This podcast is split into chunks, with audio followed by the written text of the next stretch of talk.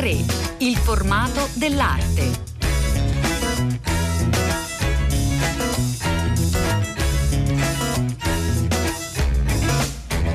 Buongiorno, ben ritrovati a tutti da Elena del Drago, bentornati all'ascolto di A3 per una nuova puntata estiva in questo 3 agosto, puntate estive che ci consentono di ritornare, di rincontrare i maestri dell'arte contemporanea italiana eh, che a più riprese abbiamo intervistato, abbiamo ascoltato. Questo, quest'oggi è eh, la volta di Emilio Isgro, Emilio Isgro, artista dell'anno di Radio 3 eh, 2014. Emilio Isgro, un amico eh, artista che più volte appunto abbiamo eh, incontrato abbiamo cercato di comprendere le, le radici, le ragioni eh, della sua arte e comincerei proprio il nostro dialogo con Emilio Isgro. Eh, chiedendogli proprio eh, del cuore eh, della sua arte, che è un'arte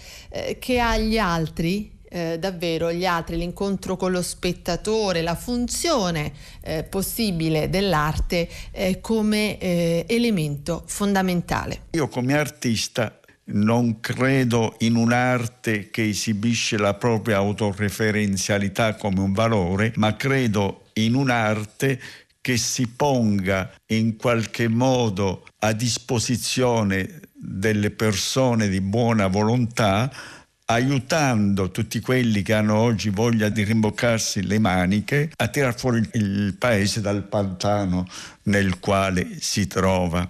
Naturalmente qualcuno potrà pensare che un artista che parla così sia uno sprovveduto o un ingenuo, ma la verità è che nei tempi brevi non è vero che l'arte non agisca, anzi purtroppo nei tempi brevi agisce come? Ed è la cattiva arte.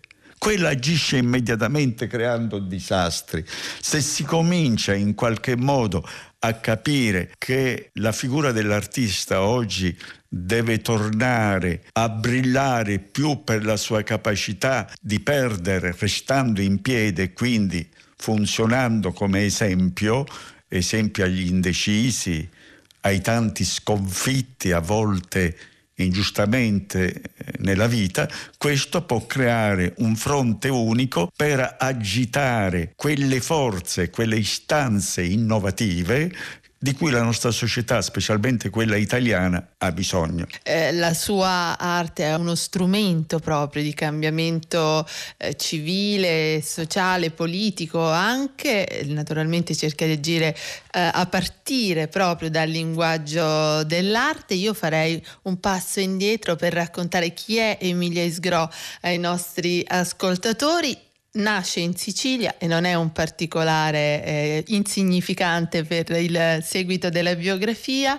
nel 1937 a Barcellona. Sì, sono nata a Barcellona quando questa popolosa città di circa 45-50 mila abitanti era una città paradossalmente colta, non incrinata ancora o non inquinata da una certa criminalità mafiosa che oggi la condiziona o l'ha condizionata in anni recenti parecchio. Adesso lì, anche lì c'è un mutamento, si fa avanti una nuova generazione di giovani politici che vogliono un po' aiutare la città a migliorarsi, a crescere, a cambiare. Naturalmente non c'è lavoro, questo crea dei problemi aggiuntivi perché il lavoro purtroppo lo danno le organizzazioni non precisamente encomiabili per i loro fini, però comunque qualcosa comincia a muoversi anche lì. Per tornare alla mia nascita, io sono nato lì in una famiglia eh, non ricca, però certamente attenta alla cultura. Mio padre si lamentava sempre che non aveva potuto studiare come avrebbe voluto, allora ha fatto in modo che studiassi io e studiassero i figli, non precludendomi mai niente, non precludendomi le mie ambizioni d'artista quando io farò l'artista, anzi incoraggiandomi perché anche lui scriveva musica, avevo uno zio pittore, mia madre una donna che leggeva a voce alta perché a voce bassa non riusciva a compitare le parole come avrebbe voluto, ma era intelligentissima e mi ha molto incoraggiato nelle mie prime scelte quando facevo il liceo. Poi ho frequentato da ragazzo Casa Pirandello perché c'era un ramo pirandelliano a Barcellona e in questa casa naturalmente oltre a leggere Pirandello mi hanno insegnato a leggere e a guardare le opere degli artisti che contavano. Lì lessi i primi, perché erano amici di famiglia evidentemente, in una piccola comunità si sta tutti uniti e Barcellona era, era questo.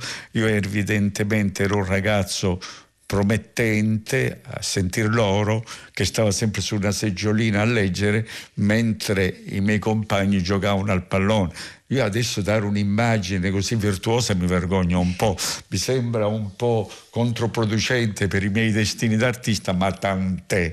Sono rimasto una persona seria, ma spero non troppo seria. Ecco, però l'incontro con la famiglia Pirandello e quindi con la letteratura è stato importante perché inizialmente Emilio Sgro arriva a Milano diversi anni fa proprio per fare il poeta più che l'artista visivo.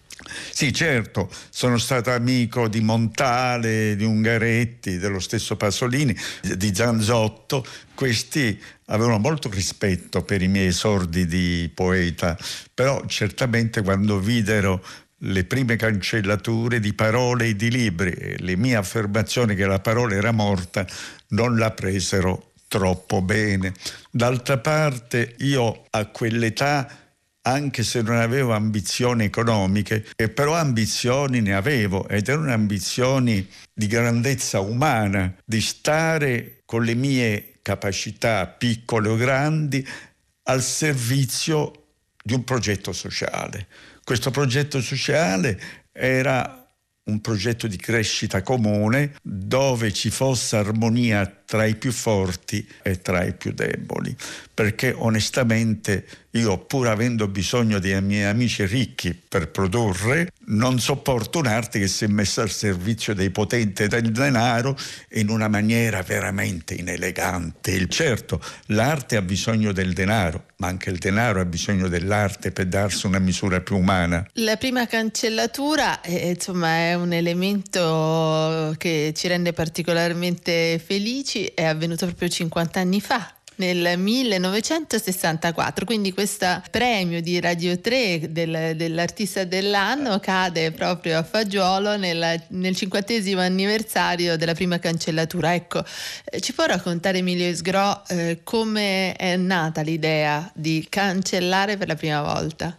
Beh, l'idea nacque in effetti qualche anno prima che io cominciassi a, realizzare le prime cancellature. Nacque quando facevo il giornalista al Gazzettino a Venezia ed essendo il responsabile delle pagine culturali mi toccava fare l'editing dei vari scrittori che scrivevano su quella che allora si chiamava la terza pagina, che era la pagina più prestigiosa del giornale. E un giorno facendo l'editing di un articolo di Giovanni Comisso, che già per conto suo era tormentatissimo quando scriveva, perché i suoi pezzi, pezzi lui in effetti li scriveva a penna e poi li faceva battere a macchina sulle vecchie Olivetti dal suo segretario autista, che naturalmente faceva parecchi strafalcioni, scriveva su una carta appiccicosa che si appiccicava sulle mani, quindi c'era sempre il rischio che dei pezzi di articolo ti restassero in mano e tu non sapevi come collocarlo. Una volta un articolo particolarmente tormentato e pieno di cancellature, parte fatte dall'autista, parte da commisso, parte da me, mi apparve più bello di una pagina intonsa e pulita e capii che le cancellature non solo avevano lo stesso peso della parola, ma avevano la forza di comunicare e dire di più. Da lì mi nasce il primo dubbio sulla forza della verbalità come strumento privilegiato del comunicare umano. Poi in effetti io ho molto spesso cambiato le mie opinioni, nel senso che ho lasciato che si evolvessero, che crescessero. Ho accettato sempre il dubbio come un dato permanente del mio operare artistico. Eh, insomma, il dubbio che arriva a coinvolgere persino la persona stessa dell'artista in uno dei progetti più famosi di Emilio Isgro, in cui dichiarava di non essere Emilio Isgro. Sì, questa è un'opera del 1971 e naturalmente quando io attuai questo processo di autocancellazione ci fu un certo sconcerto perché non si capiva bene cosa volessi fare, cosa volessi dire, ma in effetti io negando la mia presenza e questo dice, le dice il senso della cancellatura, volevo affermarla di più. Io cancello per affermare, non per distruggere. È stato uno dei primi equivoci insorti sul mio lavoro. A un certo punto io che sono stato sempre un uomo attento alla vita e al crescere delle cose, che ho avuto una testa positiva, convinto che le cose si possono rendere più accettabili e che c'è un modo di costruire delle società equilibrate ancora oggi, sono diventato una specie di nemico del popolo, secondo un certo perbenismo eh, di persone che magari erano famose perché rubavano, perché facevano disastri economici, dice Isgro è un distruttore. Questo mi pesava perché io in, in effetti eh, se fossi stato veramente un distruttore non avrei fatto l'artista. Perché anche l'artista più distruttivo per il solo fatto che fa l'arte vuol dire che crede nella vita e nella sua forza di rinascita continua. Ecco, in quel eh, celebre rav- lavoro del 71, eh, che poi è stato in qualche modo aggiornato al presente da una grande retrospettiva al Museo PC di Prato del Curata 2008. da Marco Bazzini. Ecco, nel, nella prima parte di, di questo progetto in eh, divenire dichiarava Emilio Esgro di non essere Emilio Esgro attraverso la testimonianza anche di amici, parenti, Genitori, conoscenti. parenti, non è mio figlio, ma hai avuto un figlio di nome Emilio, eh, la prima moglie mi sarebbe difficile riconoscerlo. Brigitte Coppi Isgro, con la quale siamo peraltro amici, mi riconosce benissimo, ma chiaramente c'era una finzione artistica, diciamo, un po' come a teatro, era una sorta di teatro virtuale. In effetti un elemento di teatralità nel mio lavoro c'è sempre, di spettacolarizzazione minimale o più ampia c'è sempre, c'è sempre il colpo di scena, la stessa cancellatura rispetto alla profluvie di parole alla quale ci ha abituato la modernità è un vero colpo di teatro. Ecco, a proposito di questo, del lavoro più teatrale di drammaturgo, in che modo è riuscito Emilio Esgro a lavorare sui due piani? Nel, dal punto di vista delle arti visive sì, è, è, più facile forse riconoscerlo in questo progetto come in altri, mentre nel teatro, nel lavoro per esempio del, dell'83, l'Orestea di Gibellina, in che modo è stato importante essere anche un artista visivo? Beh, intanto perché il teatro non è solo un fatto verbale, è anche un fatto visivo. Poi su quello spazio lì del terremoto di Gibellina diventava inquietantemente visivo perché quello spazio terremotato era il terremoto degli stessi linguaggi che io avevo operato cancellando. Quindi praticamente il lavoro che io avevo fatto già in precedenza si prestava perfettamente a restituire un terremoto naturale, ne era l'equivalente. In qualche modo con il teatro ho dovuto affrontare tutto in una volta quel problema che le avanguardie avevano affrontato in un secolo, che era quello di far coesistere linguaggi diversi. E lì ho fatto coesistere la musica, la danza, le parole, lo spazio scenico in sé, la scultura, quello che hanno fatto le avanguardie in un secolo.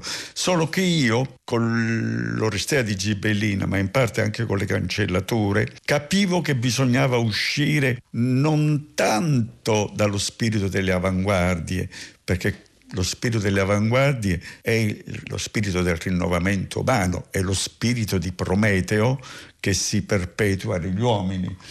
Ma certamente avevo un'idea delle avanguardie più biologica che ideologica. E secondo me le avanguardie degli anni 60, 70, 80 e in parte purtroppo ancora oggi sono di tipo ideologico, solo che negli anni 60, 70 e 80 l'ideologia era esercitata dalla politica, oggi esercitata dall'economia. Come è riuscito Emilio Esgro che ha sempre mantenuto una posizione intanto originale, non eh, diciamo vicina a dei movimenti in particolare, eh, che eh, ha sempre mantenuto una posizione critica verso il sistema dell'arte cosiddetto a comunque lavorare all'interno del sistema dell'arte? Beh, perché io sono convinto che i sistemi umanamente sani a un certo punto possono essere trasformati soltanto da coloro che si dedicano al loro destino disinteressatamente. Io non ho altro interesse che quello di fare il mio lavoro,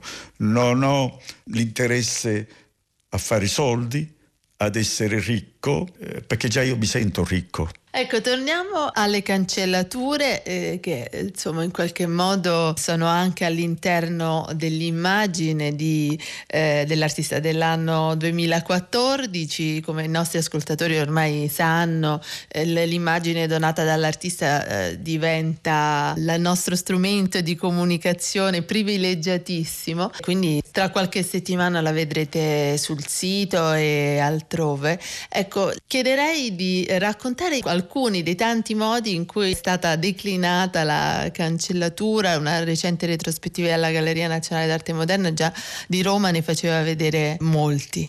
Quando io ho fatto le prime cancellature è evidente che la prima cosa alla quale il pubblico pensò se non altro perché facevo la mossa da Arturo Scivarze, che era stato il gallerista dei dadaisti, studioso di Champiano, di grande vigore, di grande spessore, pensarono immediatamente che fosse un gesto di tipo nichilista, dado nichilista.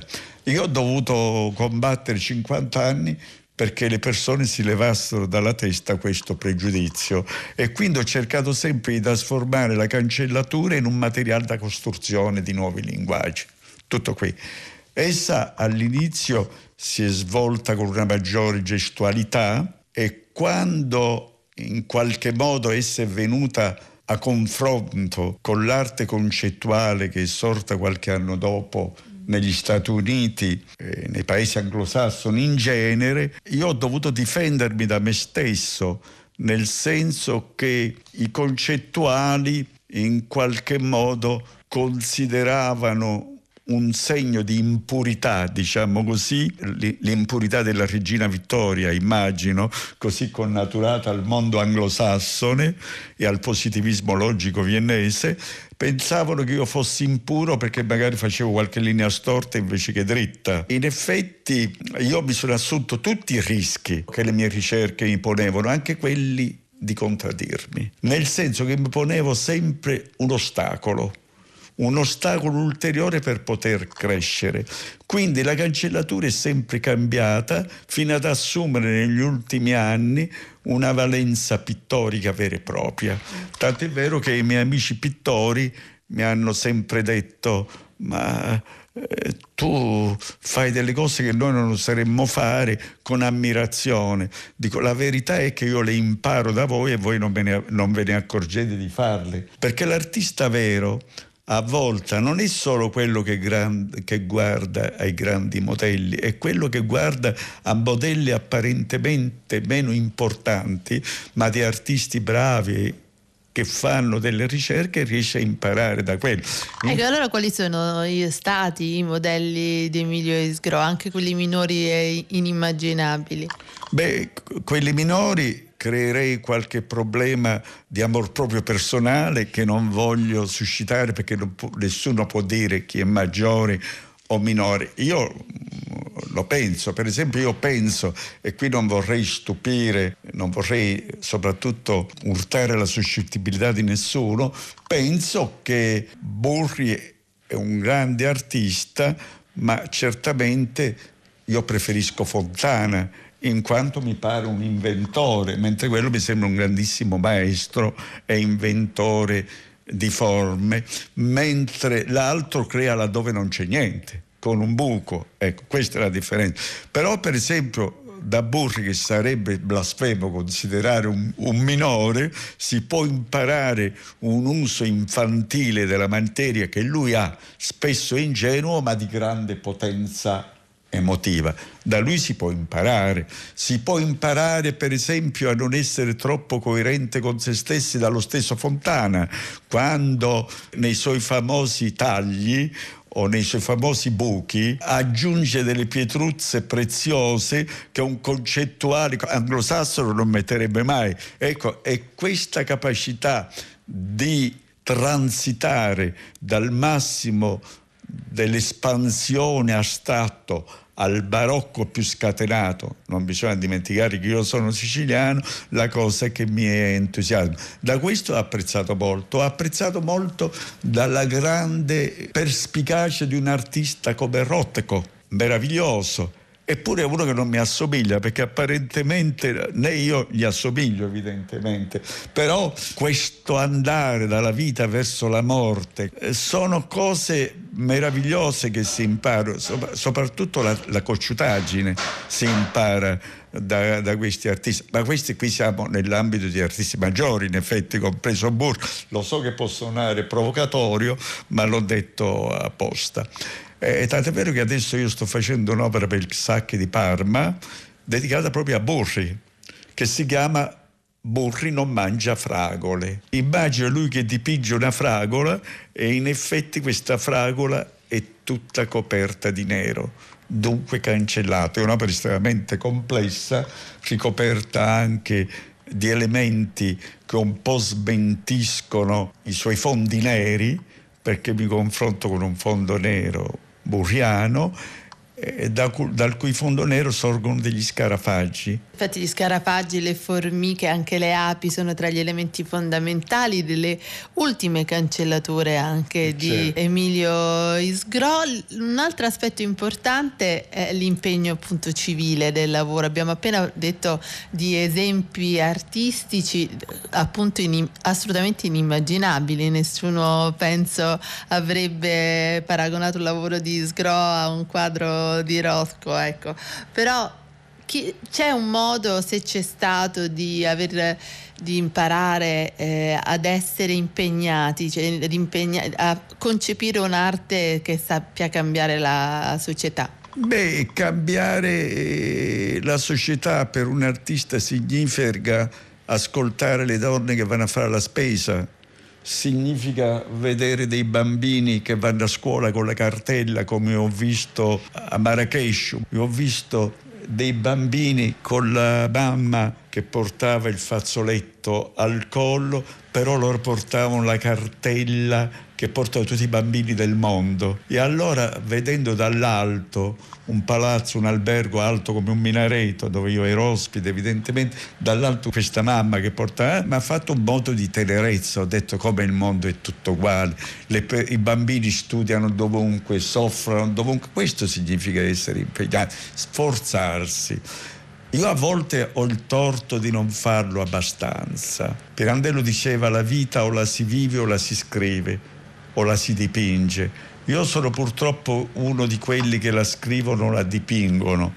Questo mi crea un piccolo complesso di inferiorità verso le persone che faticano e che non hanno il privilegio che ho io di essere artista e di essere un uomo libero. Quindi è giusto che io metta la mia libertà al servizio di chi è meno libero.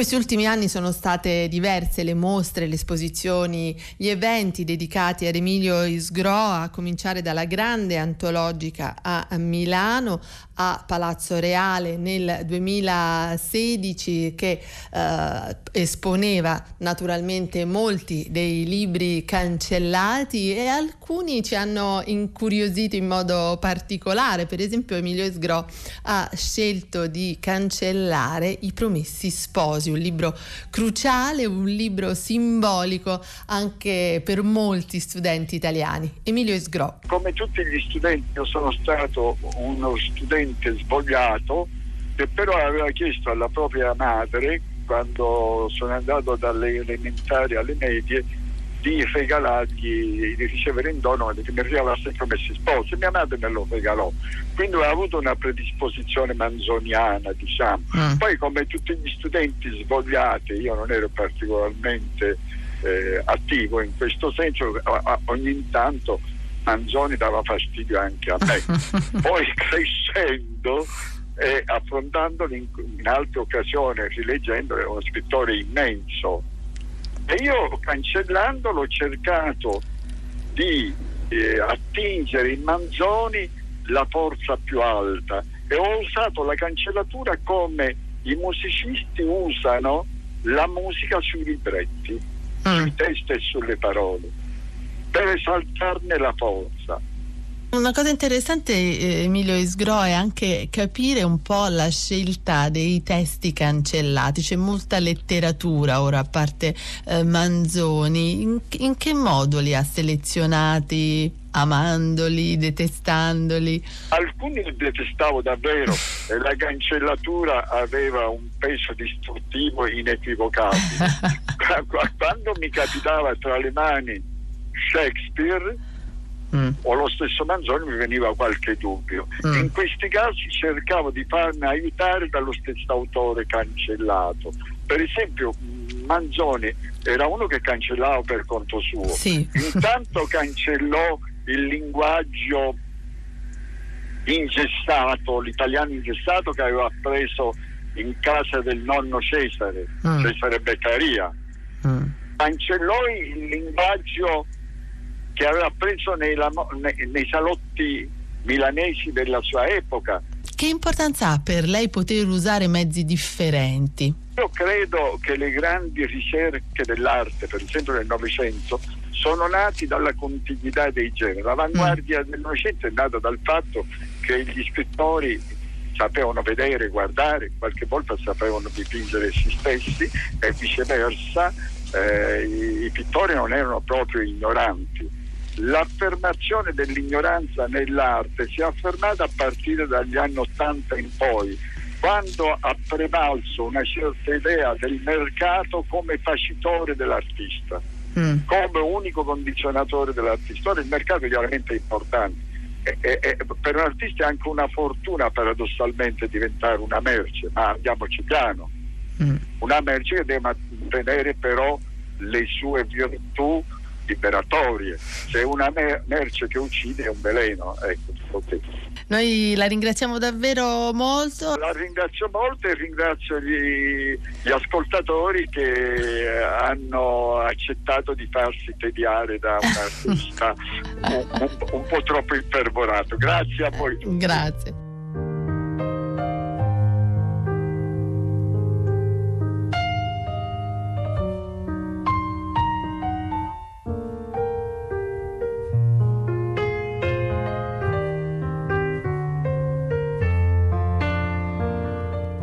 Tra le eh, diverse esposizioni dedicate ad Emilio Isgro, una in particolare è stato invece un incontro con un artista, un artista apparentemente molto lontano da Isgro che è Osvaldo Licini. Le, eh, il titolo di questa esposizione a Montevidon Corrado, dove il museo, la fondazione dedicate ad Osvaldo Licini in un luogo davvero eh, magico, ecco, si chiama Lettere. Queste lettere lettere in effetti sono lettere estratte da parole o da personaggi famosi, da nomi importanti come per esempio la lettera A estratta dalla parola amore è immersa in un bianco assoluto per far parlare eh, la parola di riferimento da sola nello spazio, creando magia e stupefazione.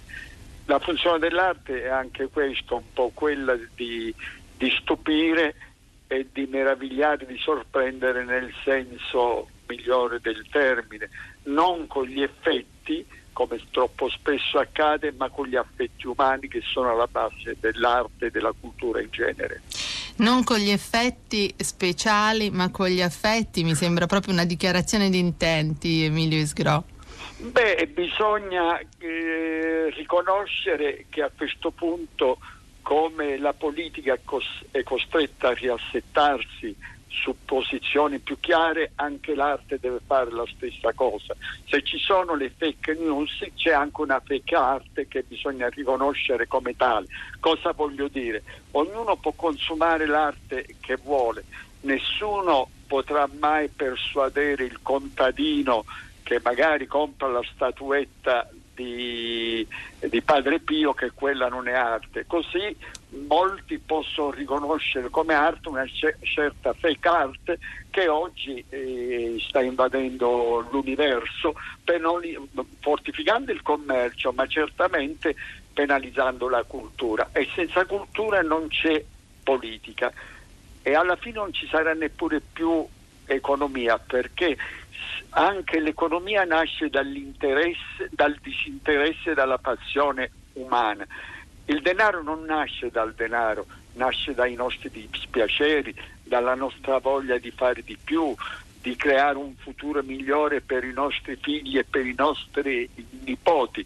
Quindi è chiaro che l'arte deve ritrovare la sua posizione, che non è necessariamente di antagonismo programmatico, ma di, suscita, di suscitatrice di energie sopite. Oggi abbiamo bisogno tutti di coraggio e se l'arte scoraggia nessuno ne avrà. Ecco Emilio Sgroma, perché pensa che l'arte eh, scoraggi? Dov'è che eh, crede ci sia una pecca proprio nel sistema dell'arte attuale?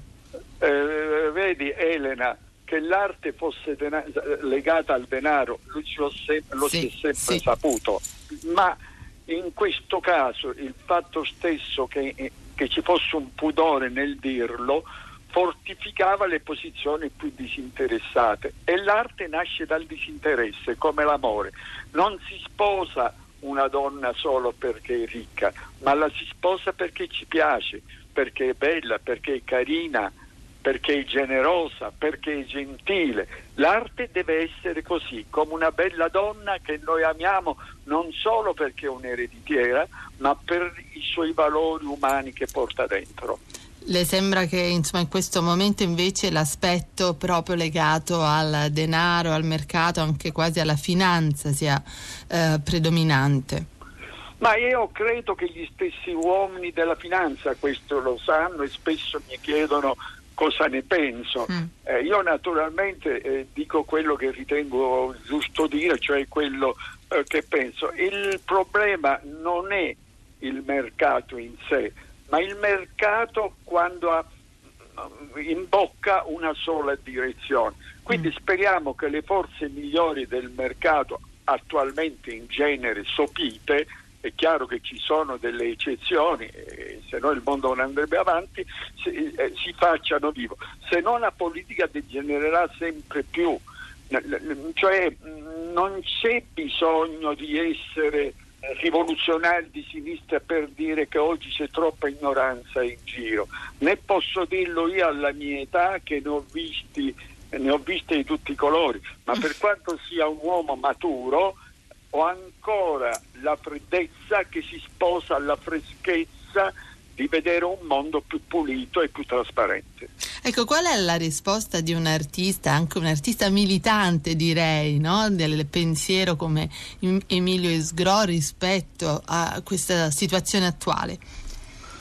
Beh, io credo che oggi un artista deve andare avanti eh, esprimendo le cose che vede, che sente, senza curarsi delle conseguenze. Le conseguenze oltretutto non sono sempre cattive. Eh, la gente ha bisogno di sentirsi amata e un artista che insegue il pubblico solo per il denaro, eh, beh, mi pare che non dia un bello spettacolo, intendiamoci del denaro bisogna anch'io per lavorare e lo ritengo un mezzo importante, ma non può essere il fine della vita umana, non può essere, è un mezzo, è un mezzo, è chiaro che oggi abbiamo una, un'arte finanziaria dove in qualche modo non si può essere più artisti, oggi l'artista deve ritirarsi dal mondo, almeno formalmente, per incidere di più sul mondo. E, e dobbiamo in qualche modo instaurare un modo laico di pregare, un modo laico, non c'è bisogno di essere credenti, c'è chi è credente, qualcuno di noi è, qualcuno, ma dobbiamo pregare tutti per quella parte della cultura che oggi magari si sbraccia perché il mondo va male e invece eh, credo che l'azione e il fare dell'arte sia l'unico esempio da dare. Un'arte onesta, come dicevano gli antichi latini, oneste vivere, è la sola che può oggi aiutarci a uscire dal ginepraio. Vediamo guerre e nessuno si scandalizza davanti a queste guerre.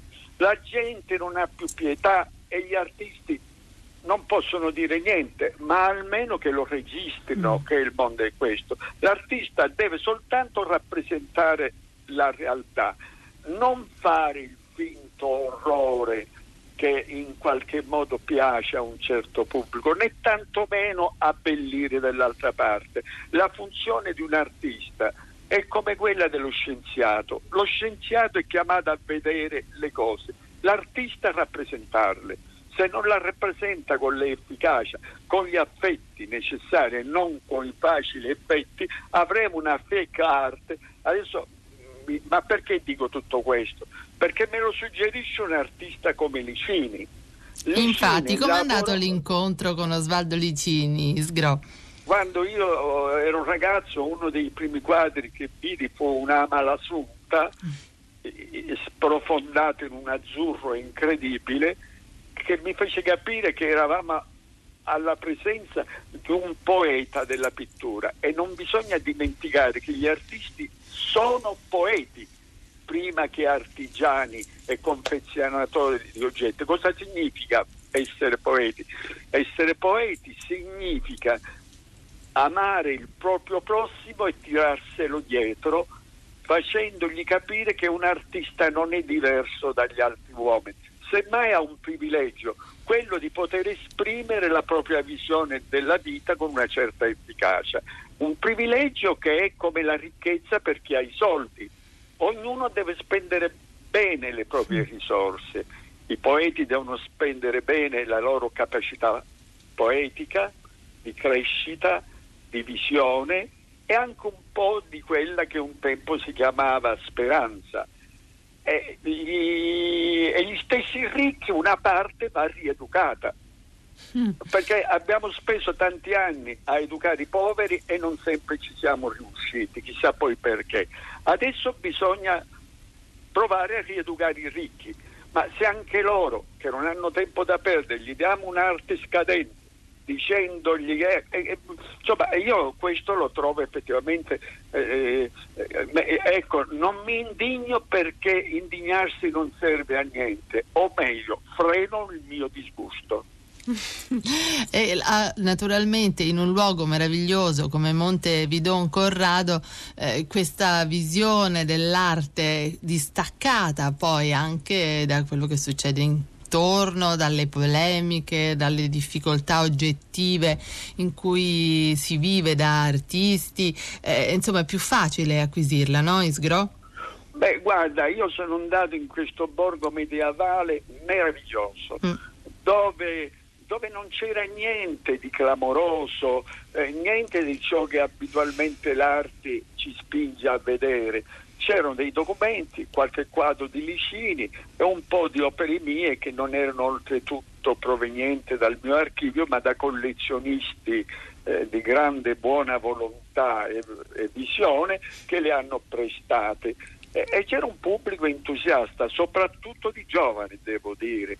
Quindi non è neppure vero che i giovani corrono necessariamente verso il precipizio, hanno bisogno di speranza, hanno bisogno di fiducia, è solo l'arte questa può darla. Ma se noi abituiamo la gente a pensare che se non è dotata di certi strumenti non vale niente, come pretendiamo che uno, un professore di scuola media non si senta frustrato, quando già guadagna poco, ma quando anche quella che un tempo era la sua vocazione viene frustrata perché neppure l'educare è più un valore, educare a che cosa? Non certo a, a, ai finti valori, questo no, non siamo nel, nel, cuore di De Amicis, ma è, è, educare all'autenticità umana, per cui io se vedo il mio compagno di scuola più sfortunato arrancare, gli do una mano. Questo a me i miei genitori l'hanno insegnato.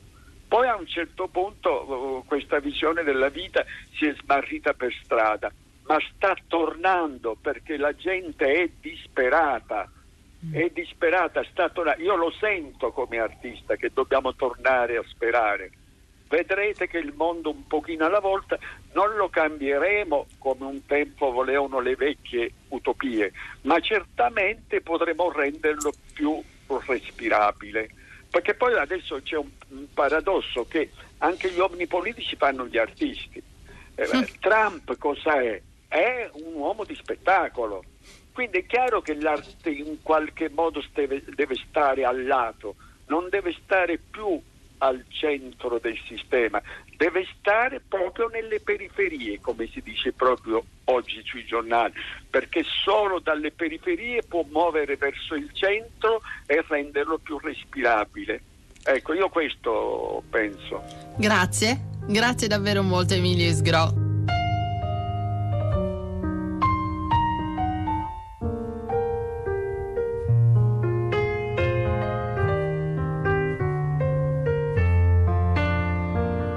A questo punto eh, siamo arrivati alla fine della nostra conversazione in più punti, in più riprese con Emilio Isgro, eh, Cettina Flaccavento, curatrice di A3 ed Elena del Drago in voce. Vi ringraziano per essere stati con noi e vi danno appuntamento puntuali il prossimo sabato alle 10.45.